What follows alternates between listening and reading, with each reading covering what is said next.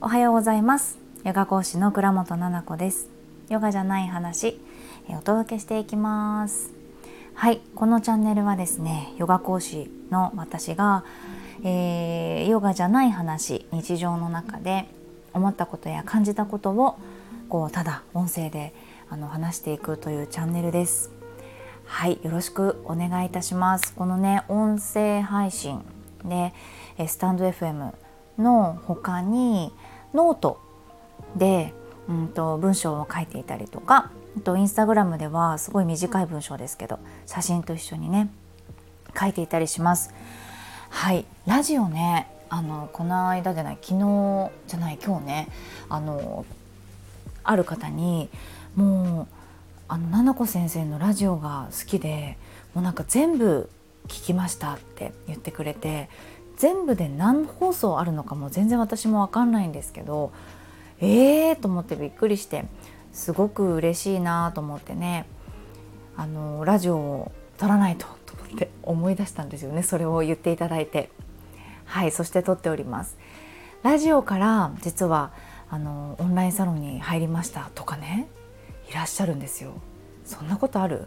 だってラジオってってこんな大丈夫？こんなラジオでって。思いますよ私。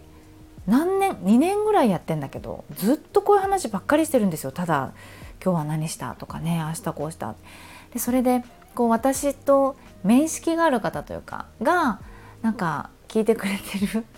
だったらまだしも全然知らない方がなんかこんなすごく日常の話を聞いてくださってて大丈夫ですかこれ。って思いながらすごくねあのラジオで、あのー、救われてますとか心の話とか子供への関わり方とかとても参考になってますみたいなメッセージをいただくことが多くてはい励みになりますよね。本当にそうなんですよ。今日もねセルフラブキッズって私の講座を開催して今日1回目だったんですけど7期生の1回目。なんかそこでも話してた「あすごいですね」とかおしゃれですねとか可愛いですねあ素晴らしいことをされてますね言われた時にいやいやいやそんなそんな全然私なんてってなっちゃうんですよ。皆さんどうですか？これをしない方がいいよねっていう話 をね今日講座の中で私自分で喋ってました。ねだからこういただいた言葉とかあの感想なんかはすごくこう受け止めるようにねしているんです。まずはこう今日あの感謝の気持ちをちゃんと言葉にして受け入れてあのありがとうございますっていうふうに言おうと思っています。ね、でえっ、ー、と時間が経つのがもうすごい早い。これ今ね夕方に撮ってるんですよ6時。さっきまでね朝の9時だったの。これ本当じゃないですよ。間違えちゃった。これ嘘じゃないね。本当じゃないですよ。ってどういうこと？嘘言ってる？嘘じゃないですよこれ。本当に本当です。ついさっきまで朝の9時だったんですから。で私3時間講座してそれもちょっとおかしいですけども講座の時間帯。10分休憩の3時間講座してお昼ご飯を自分であの20分ぐらいで食べてそこから動画撮影を何本か3本4本してであの打ち合わせをして2本。であの連絡をねもうその間携帯を見てなかったらものすごい量の連絡が来ていてそれをこうメールを返したりあとまだ資料をね作成したりっていうのがあって。その間ねこうなんか子供たちが帰ってきて子供のお友達も遊びに来てますからお家に。ね。パパパパって気づいたら今こんな時間で誰もお家にいなくて子どもたちがこう何ですか？習い事でねいないからちょっとほっとしてるんですけどいやー早すぎ。始まったばっかりなのに一日もう終わっちゃうってどういうこと？ね息つく間もないってほんとそんな感じですよ。大変。ねなんか私が思うに子供といる時間があとどれぐらいでしょうかって今日話してたんですよね。うちの子11歳になるでしょ？だからあともう18歳でわかんない。出てっちゃったとしたらえ7年？引き算遅いよ。7年ね。ぐらいじゃないですか。怖すぎ。だって小学校1年生からもう5年生で一瞬だったんですよ。あと7年なんてさほとんど会話ないかもしれないじゃないですか。中学生になっちゃってね喋ってくれなくなっちゃったら。どうする？だから本当に時間って一番こう有限ですよね。なんだろう。一日のなんか自分のねこの時間の関わりでもこんなに短く感じるのに子供といる時間なんてあっという間だから本当にこの貴重ですよね。喋ることとか子供に届けられることとかってもう本当に貴重ですよ。多分中学生高校生になったら話聞いてくんないでしょ。どういうイメージ？だから私がほらすごく高校生の時とかそんなにもうね寝に帰るみたいな感じじゃないですかお家。違いますか？皆さん。なんかね遊びまくっちゃってて。眠りに帰るみたいな感じですからあんまり会話なかったんじゃない？って思うんですよ。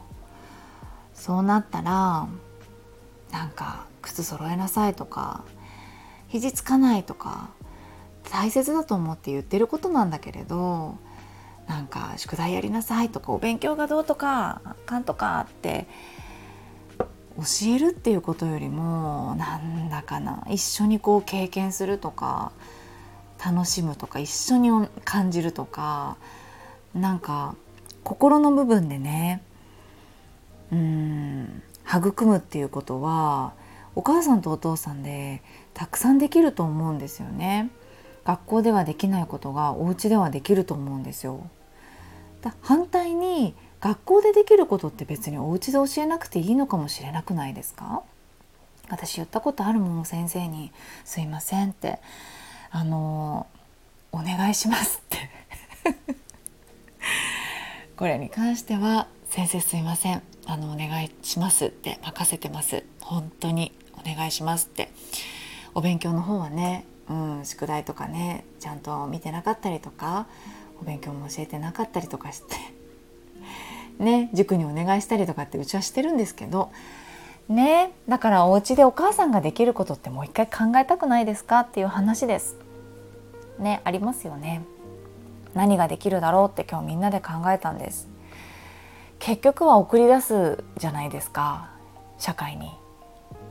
ねで今こんなにべったり過ごしているけれども寂しいなあと7年かとか言ってても子供うち2人2段ベッドなんですよね。マジで45歳47歳とかで2段ベッドで寝てたら恐怖じゃない？子供2人。どうする？子供部屋に45歳47歳おじさん2人2段ベッド。怖すぎ現象。それはもう本当に無理よ。っていうことはねいつかやっぱり離れてほしいとも思ってるんだよね。自立してほしいというか自分の足で歩いていってほしいって。ね、理想はたくさんあるけれどもきっとなんか仲良くしてほしいとか優しくいてほしいとかあるけどなんかもう健康で健康も作れるじゃないお母さん。どうですか？健康的なご飯をだって自分でまだね作れないでしょ？子供は。だから健康的なえっと、心を育むのにもやっぱり健康的な、えっと、体っていうものが必要になってくるよねきっと。なんか栄養学の先生私の周り多くてあの本当にねいろんなことを教えてもらってお勉強になってるんだけど食べ物でさ思考が変わるじゃないですか。なんかそういったことも子供にも与えてあげられることだよね。そう他にねなんか怒られなきゃいけないことってさいろんなとこで怒られればいいと思うんだよ怖い人に。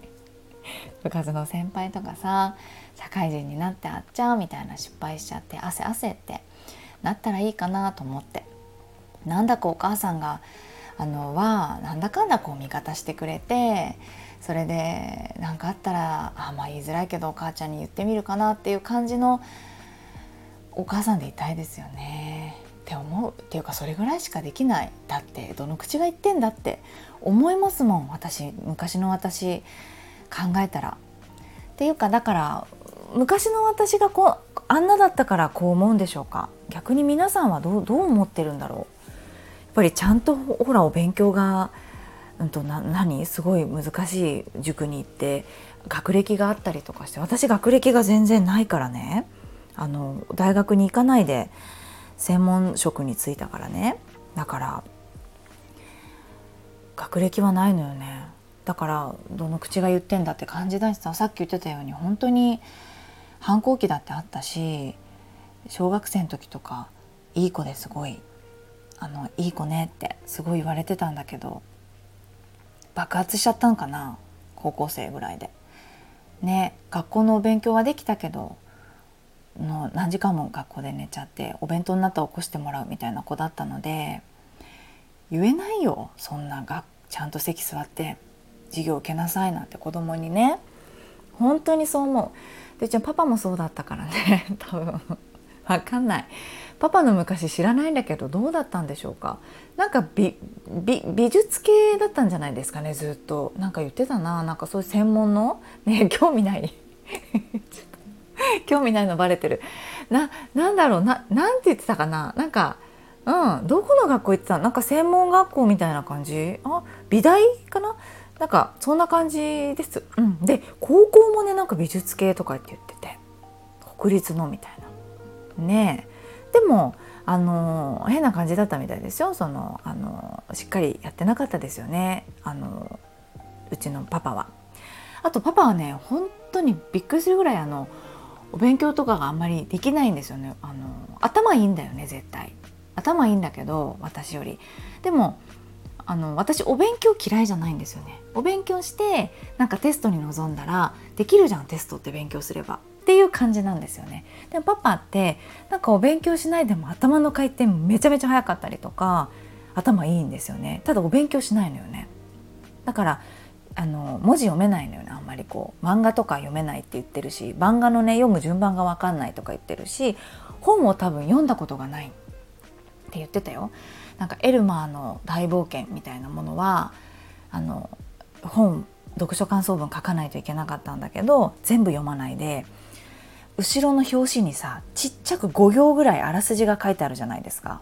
でそのあらすじかなんかを書いてそこから広げて物語のその説明だけ書いたって言ってたんですよね。考えられない私からしたら。私本当作文で小学校の時本当に賞をもらってたみたいな子だったので文章を書くとか本を読むっていうこと大好きだからもう私のそれフィルターですよね。色眼鏡で見ると。え何そんな人絶対同じクラスにいたら友達になれないって思いました。ねまた悪口で終わっちゃったラジオ。ね。っていうことなので まあこんなねあの自信がない幼い時の自分お勉強とか生活態度とか若い時の自分に自信なんかないですお母さんもお父さんもうちは。だからなんか偉いこと言えないよね。だから子供と楽しんであの育っていきたいなと思います。なんかどうなっても大丈夫だなって未だに思ってます、うん、どんな状態になってもあなたの人生だから好きにやってくださいねっていう感じ？でいます。その好きなね面白い人生よかったら近くで見せてねって感じでいますね。はい。なんか私自身がうちパパがそんな感じだったんですよねお父さんが。うん。なんか奈々ちゃんが決めたことだったら何でもいいよっていう感じだったのでそれがその考え方がとっても嬉しくってなんか温かくってそこはなんか意図的に引き継ぎたいみたいなところはありますその自分の子供に。ね、だからそういうふうに考えてます。ちょうどえー、自己肯定感を育む親子の講座セルフラブキッズって私が最初に一番最初に一人で始めた時からちょうど1年が9月1日で経っててそれも気づいてなくてもうね累計何人とかねなんか言うじゃないですかよく。1年で何人みたいな。そういうのが苦手なんですよね私そういうのなんか。